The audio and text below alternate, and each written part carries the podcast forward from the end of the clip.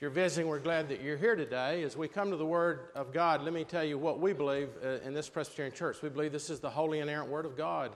You're here today because God brought you here today, whether you're a young child or a middle schooler or a high schooler. Um, God has brought you here today. And, uh, and I think this is a very important text. Actually, it's a text that I, I preached on uh, probably 20 years ago, even though the sermon's completely different when I first got here to Athens. It's kind of a freestanding sermon. I didn't think I was preaching today, but I looked at my calendar again, and I was. And so, uh, so I want to read the text to you. I want you to look at this text and think about this text, whether you're a Christian or not a Christian.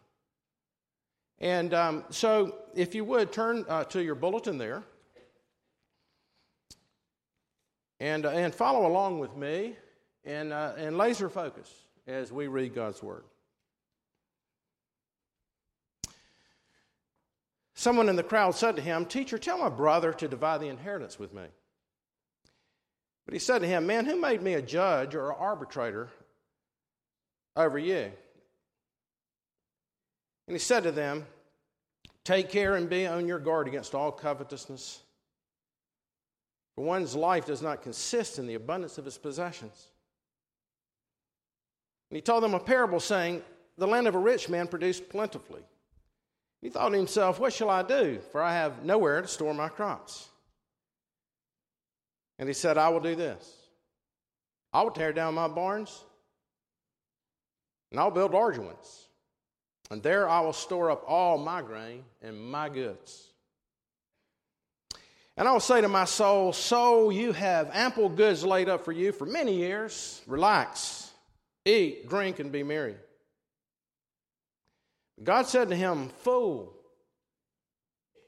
this night your soul is required of you. The things you've prepared, whose will they be? And so is the one who lays up treasure for himself and is not rich toward God. He said to his disciples, and by the way, chapter 12 is one big long teaching that, that's there, just, just to let you know.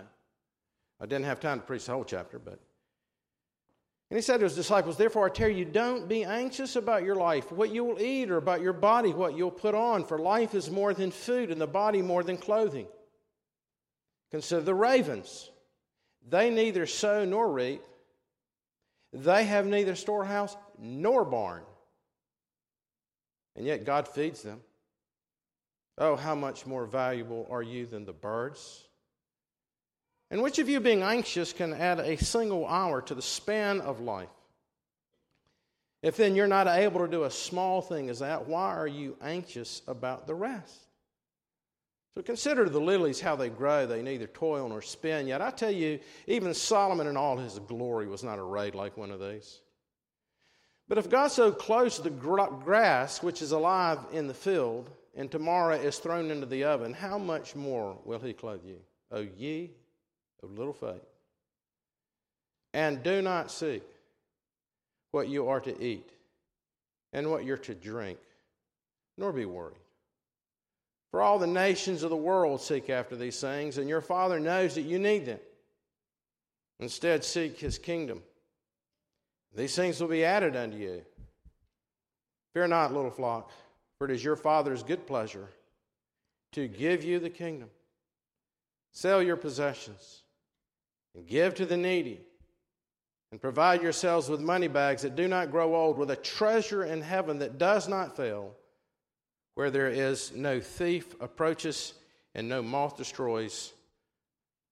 For where your treasure is, there will your heart be also.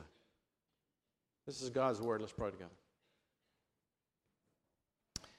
together.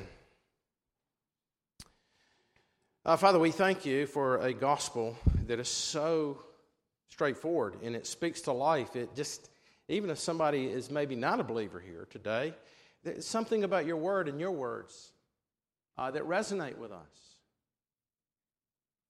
Uh, Father, uh, all of us, including the pastor here this morning, uh, we, we sometimes do not reason too well. Uh, according to our text, we can be foolish like this man. And we're anxious about this and we're anxious about that, and we don't trust you about this and we don't trust you about that. Uh, but Lord, we pray that we would know what it means to be united to Jesus and to live every day in light of eternity. Uh, every day as a day that we'll give an account, thanking you that Jesus has already accounted for us. And so I pray, uh, Lord, that you'll take the, these feeble words that I will speak, um, and Lord, make them come to life. Uh, Lord, we thank you for your word, that your word is living and true.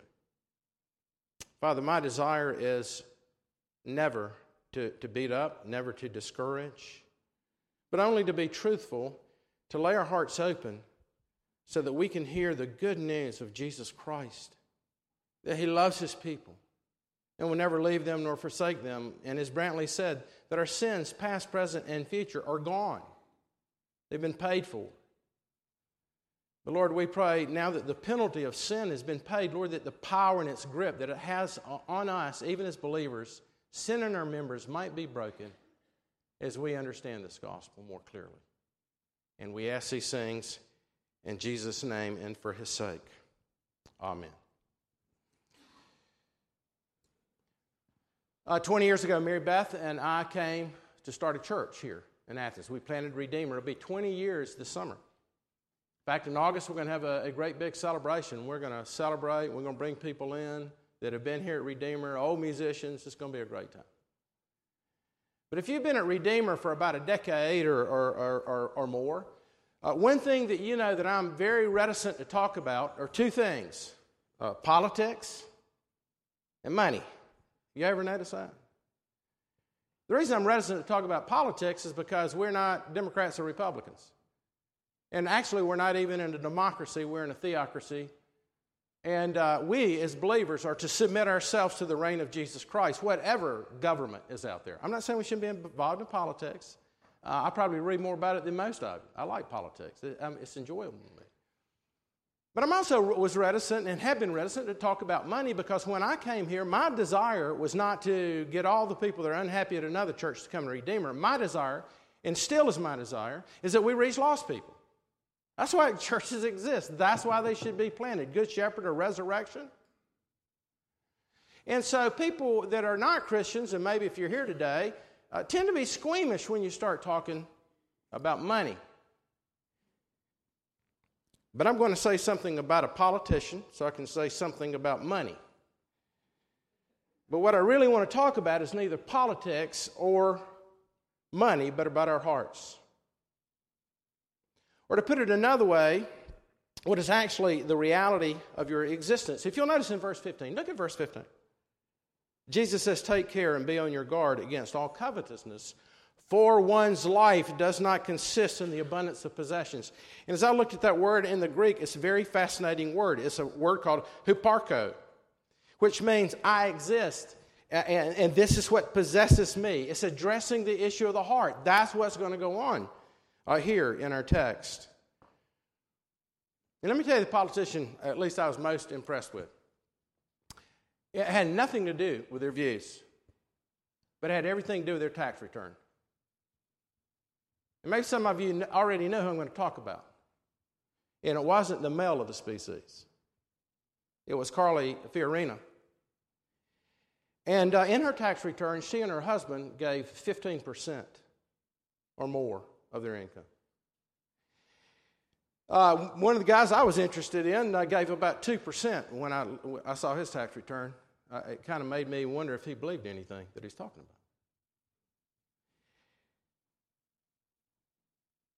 So it's not so much about her politics, but her life.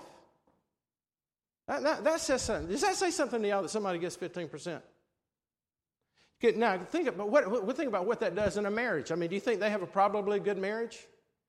What if you were to sit down with your spouse and say, hey, I want to give 15%? And they go, whoa. Uh, I'm not saying you give 15%. I'm just saying that, that what she, she, it made me want to listen to her. And then I started listening to her, and she's probably, in many ways, uh, the best candidate, the most clever, the most intelligent, in my view. But there again, you go, oh, he's was Carly Fiorina. No, it's not. Um, I was just impressed with her life and what she did. So she gave 15%, and I don't know what her religious background is, but let me tell you, you know, the average giving of an evangelical is 2%. An evangelical that knows Jesus gets 2%. But notice what Jesus says in verse 32 through 34. Notice what he says. Look there. Fear not, little flock, for it is your Father's good pleasure to give you the kingdom, to give it to you. And then he says, Sell your possessions and give to the needy. Provide yourselves with money bags that, that do not grow old, with a treasure, with a treasure in the heavens that does not fail, where no thief approaches and no monster destroys. For where your treasure is, there will your heart be also. So, really, when you start looking at your life, if you want to know exactly what your life is about, to a degree, it has everything to do with your possessions. But again, I'm not, I don't want to talk about money. I'm not, I don't want to talk about tithing. Uh, I've got a, a standalone sermon to talk to you about the issues of the heart. Now, why did I choose this? Text? Well, if you've been around for the last uh, four, five, or six weeks, we went through the book of Titus. And what we said in the book of Titus is this if you're saved by grace, you will live by grace. And to live by grace is to bear the image of Jesus Christ. It is your desire, because you know Christ, because He's raised from the dead, that in your relationship with Him, then His life begins to be imparted. And this bypasses people. It's amazing. Anytime you start talking about the importance of duties or responsibilities within the Christian church, the first thing that people start talking about is legalism. Uh, but the reality is, legalistic people are miserable people. But in reality, we are united to Christ, and therefore we see everything from His resurrection power because we're united to Him. It is, as it were, as you said, Brantley, we're lifted above the realm. Not you, that was Todd. Give Todd the credit. And, and I chose Ecclesiastes for that reason. I didn't really explain it to him why, but he saw it and he nailed it. But the, the problem with the, the writer of Ecclesiastes is the problem that so many of us have, and that is we're looking at everything at the horizontal level rather than the vertical level. And so, we, we, uh, when we begin to see the, the reign of Christ, that He governs everything, let me tell you what He's supposed to govern. He governs our family life, our, our sexual life, our community relations, and especially our possessions. And as we talk, eh, eh, look at the book of Titus, Paul is basically saying this Christians should be working this gospel out. This is how it should be working out in your lives. Now, like if you're a high school student by now and you've been a redeemer, there's no way in the world you should leave and go to college and go, yeah, I'm going to live my own life now. And if you're going to do that, then you have the problem maybe with a lot of other people. And that is simply that you have not really, by faith, understood that Jesus wants to divide you from all the stuff that's out there to himself. I mean, that's what it is. I mean, that's what the gospel is. And so here's here, but but, but to, to, you, you can't like giving your money is not a change of heart. I mean, you might give a tenth, you might give fifteen percent, you might give twenty percent. I have no idea, but that doesn't mean your heart's been changed. But but how you give and what you do with your possessions is a tremendous indicator of your understanding of the grace of God in your life. You just can't get away from that. I mean, Christianity is just not a series of propositions. It's not being reformed in your theology. You're believing in the sovereignty of God, and, but you don't give anything because you don't trust Him. It's merely a concept at that point.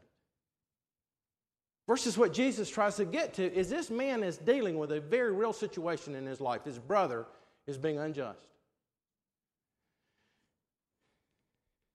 So here, here's basically what I want to say uh, this morning God does not want or need our possessions, but how we see our possessions determines what truly possesses us. It is Christ through faith, or it is greed through fear.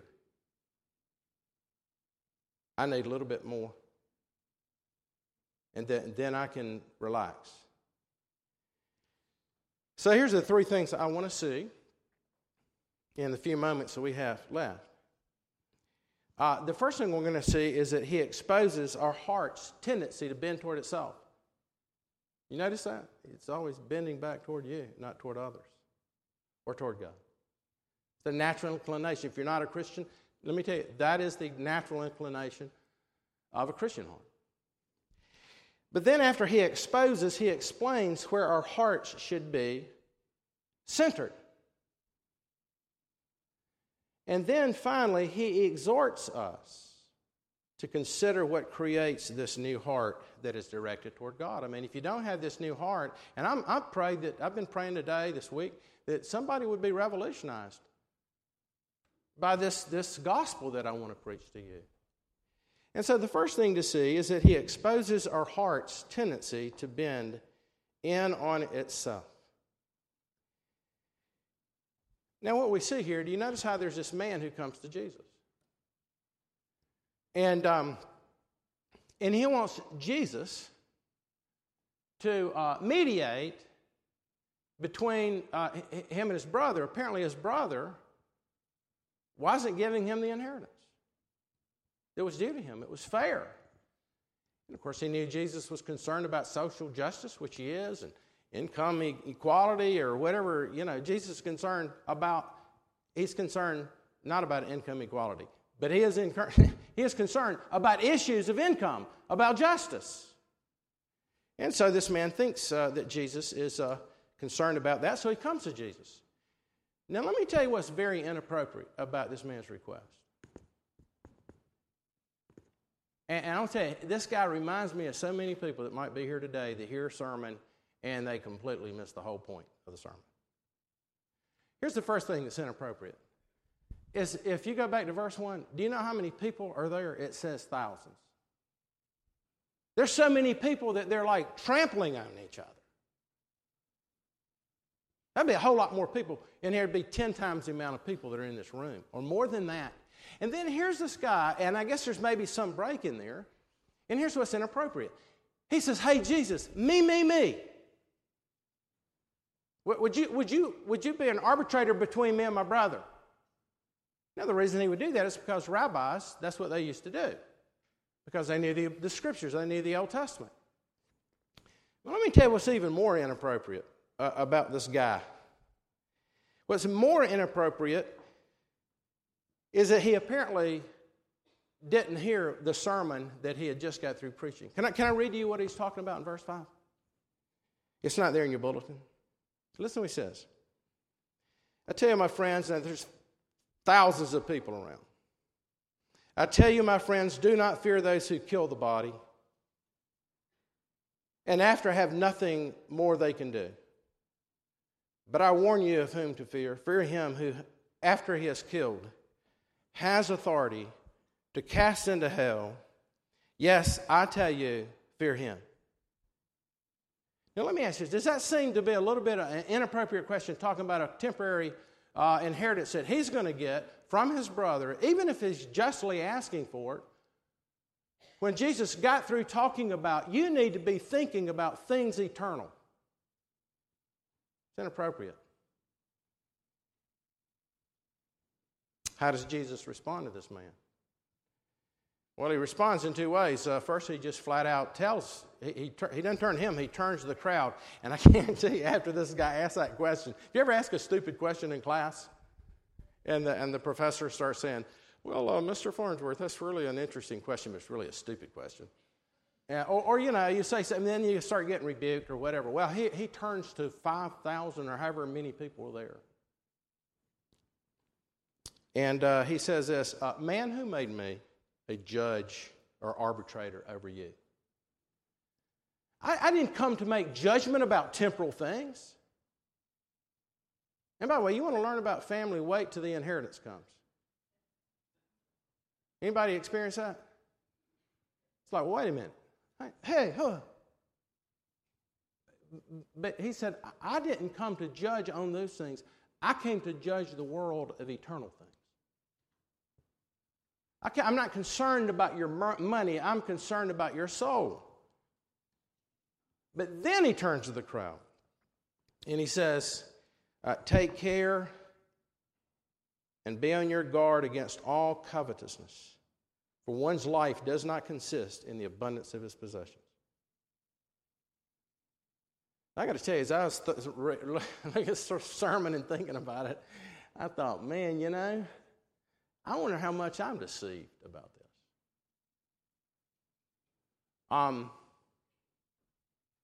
you know, when you go to your accountant, uh, do, do, do, does your accountant encourage, if your accountant is a Christian, are they encouraged when they look at your tax returns to go, wow, man, you give a lot?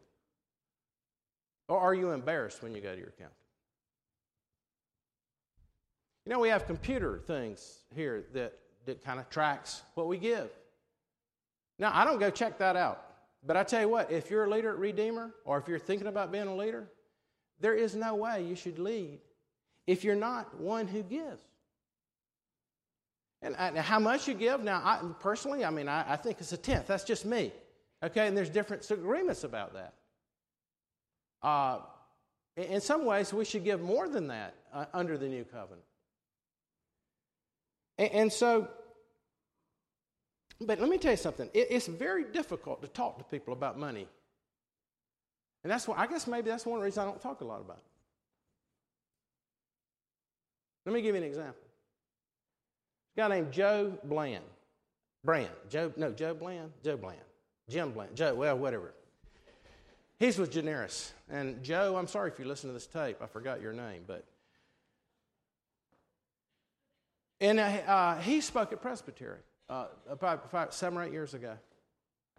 And he started telling, uh, he, he, what he does is he goes into churches and finds out how your churches give and how your people give. So he goes through it. And uh, I, I, was blown away. And I'm not going to give you the statistic because I've given it to you before, but basically, I'll tell you this 15% of the people in every church give 85% of the budget.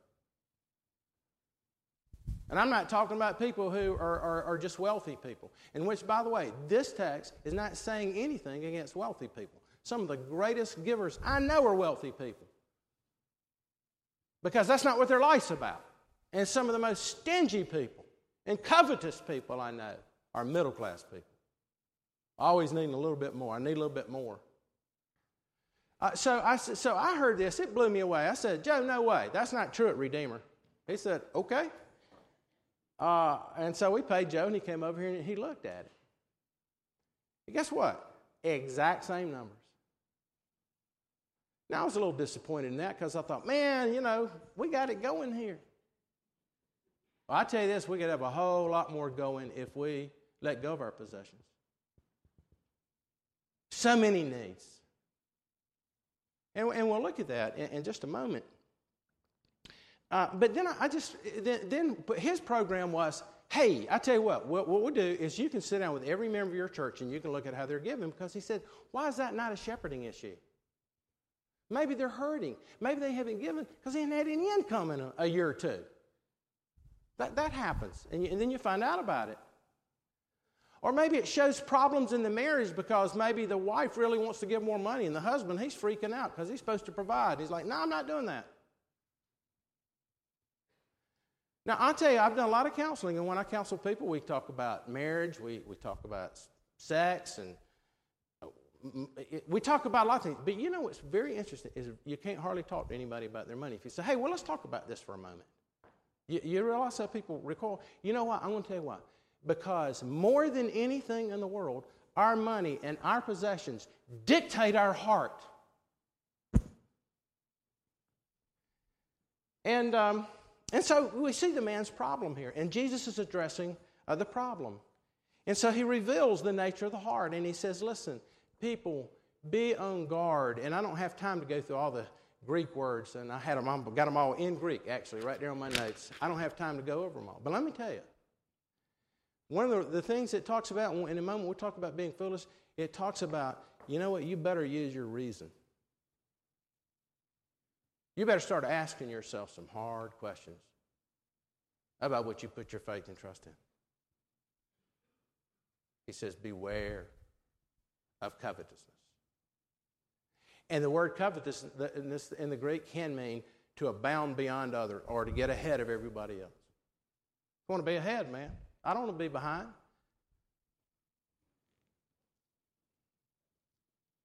So that's the first point. He exposes our heart's tendency to bend in on itself. Here's the second thing, though. After he exposes, he explains where our heart should be centered. Now, how does Jesus do that?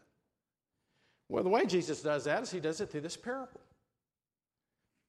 And again, if the guy's not already shrinking a little bit, I'm wondering if by the time he hits this parable, that man's kind of weaseled his way back out of the crowd. So he tells this uh, parable. It's an amazing parable. In fact, I'll tell you this of, of the uh, 39 parables that Jesus gives in Luke, I think uh, 14 of them have to do with money, have to do with your possessions, have to do where your heart is. But before we look at the parable, let me ask an important question to you this morning, every one of you, you children. Is your heart satisfied? Is your existence one of peace and joy? Because Jesus says your life, your existence, where you live, that's what it means. Where you are living. Is it one of peace and joy in the Holy Spirit? Or is your heart's desire to want more of whatever the thing is that you want? You want more from your relationship with your spouse. Anybody want any more? You wives? If only my husband, boom, or if only my wife from your parents. You want more from your retirement plan. You want more from your favorite team. You want more from your boss. You want more from your employees. You want more of, uh, from your medications. You want more out of Redeemer. I want, I want, I need, I need. And I put this in big uh, print here because, uh, uh you know, my question is Is your heart being emptied because it is full, or are others' hearts being emptied in your effort to fulfill to fill your own heart? You understand? Can I read that again? Is your heart being emptied because it's full, or are others' hearts being emptied in your effort to fill your own? Man, I need to be more successful at work. I need to work harder. And guess, guess who pays for it? Guess who gets emptied? Your spouse, your children. Uh, I want more money. I need more. And when I get around to it, I'll give more money. Uh, so as you're trying to fulfill up to take care of yourself, is, is the coffers of those who are the poor and the needy, do they get emptied? It's just, you just have to ask this question. This is why this is such a piercing sermon.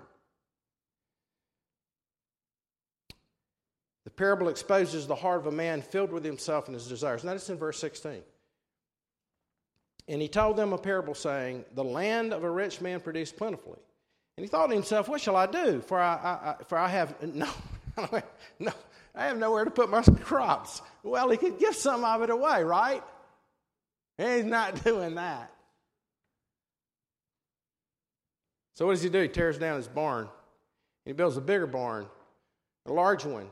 And there I'll store all my grain and goods. And I will say to my soul, so you have ample goods laid up for many years. Relax, eat, drink, be merry. Kind of sounds like me. you know, don't y'all, don't y'all live to relax a little bit?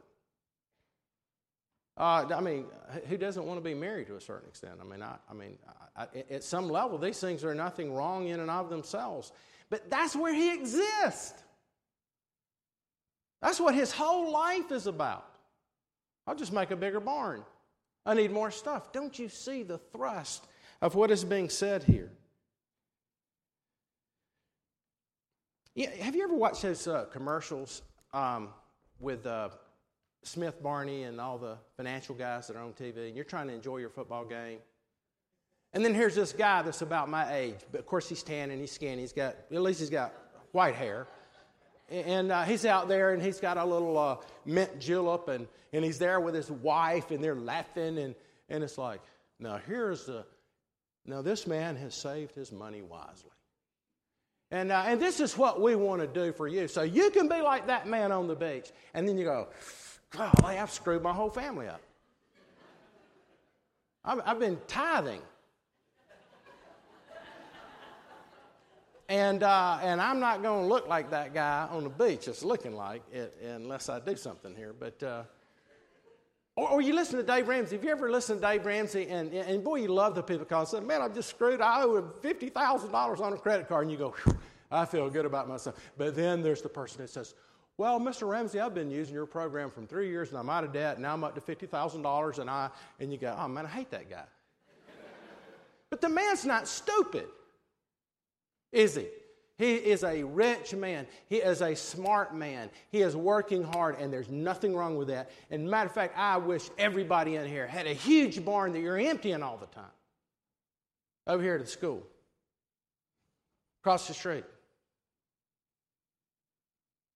For Lee and all these missionaries. So sad. Uh, Tim, where are you? Tim, raise your hand right there. Tim, stand up for a minute. I don't want to embarrass you. Stand up. Tim, ordained minister. Uh, he needs to go to Africa. But he can't get there yet. You know why? Because our coffers, we're building bigger barns. But if you were to go with me to Africa and be Solomon and all these other people over there, and you see all the stuff that's over there, man, I'm telling you what, it'll make you want to let go of your stuff. And so the man is rich. But you know what Jesus calls him? Well, the Lord comes after he says, I've got it made. And the Lord comes to him and he calls him a fool. You fool. Tonight your soul is required of you. And guess what? That is in light of verse 5 where he says, Fear him who is able to kill both your body and cast your soul in hell. Um, you know, um, I heard this the other day that the, the second leading hymn at, at funerals in America. Number one is Amazing Grace. That doesn't surprise you. You know what number two is? I did it my way. That's not a hymn. Okay, I know that. That's not a hymn. I get that. you know, Blue Eyes. I did it my way. And, and you just go, oh my gosh, the guy's dead. And who cares? And you probably did it your way and emptied everybody else out of their account. Because that's what you're about. You know what the word here, fool, means? Let me tell you, it, it has everything to do with the ability to reason. It's, it's all about reasoning. Think about it. And I'm, I'm going to tell you two ways to be a fool, and then we'll come to our last point, and I just take a few minutes with this. If Jesus Christ is not raised from the dead, if he never existed, you realize how stupid it is we get together all the time? To build this building, somebody paid for the air conditioner, toilet paper in the back that we have to have every week. Somebody's paying for that. And some might be paying more than others, but how stupid it would be and how foolish it would be to give your life to a man that was never raised from the dead. That's one side of it. But can you flip that over? And if Jesus Christ is the Son of God, and he's in our text saying, listen, don't worry, your Father knows your needs. He cares about you. Do you realize how foolish you are? Is if you live your life and your existence and is about, ah, my soul says to myself, relax, eat and drink and be married. But one day you'll give an account for the life that you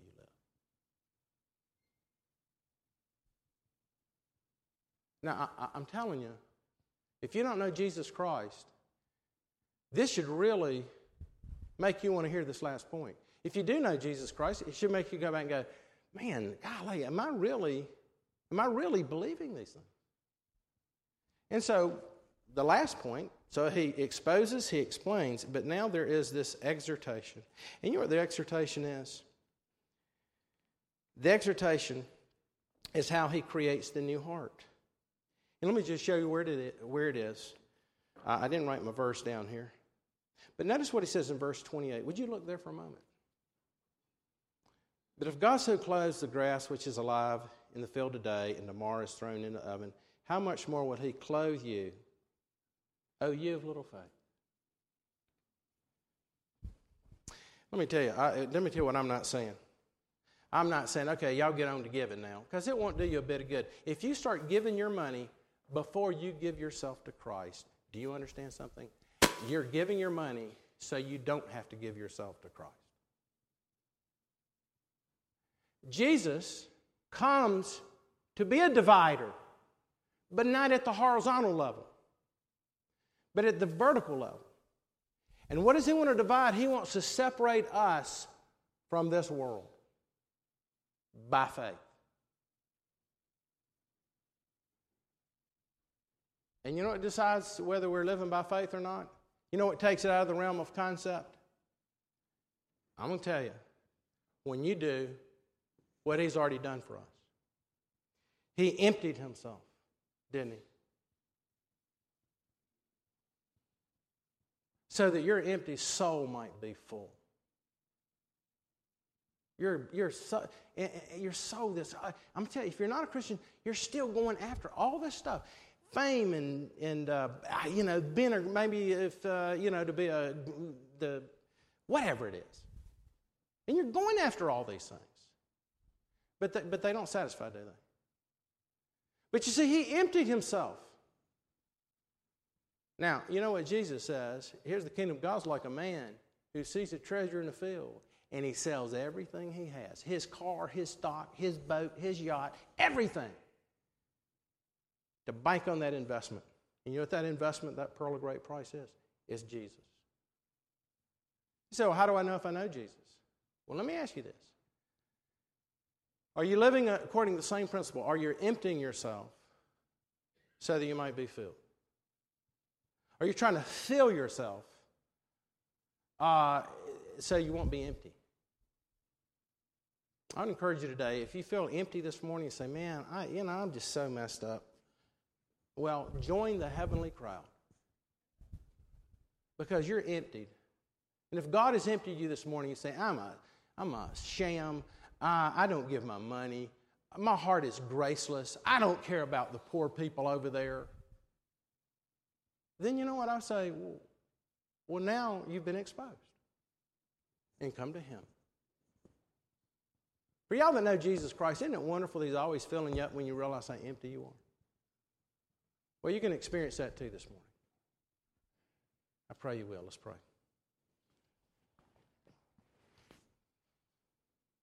Father, we confess to you that for many of us, we do believe. Help our unbelief. Father, when I think of all the needs around here, sure would be awesome if believers would learn to empty their pockets. And I don't, I don't say that to make them feel guilty. I, I just see the need. And the Christian life is faith, hope, and love. Lord, uh, faith, that you're going to take care of us. Uh, hope that we don't put our hope in all these things that we think will satisfy us, but Lord, our hope is in the world to come. And, and Father, our love uh, uh, allows us to, to not turn our eyes toward those who are hurting, but to be willing to give up something so that others might know you. Father, thank you for this morning. I pray that if there's anybody here today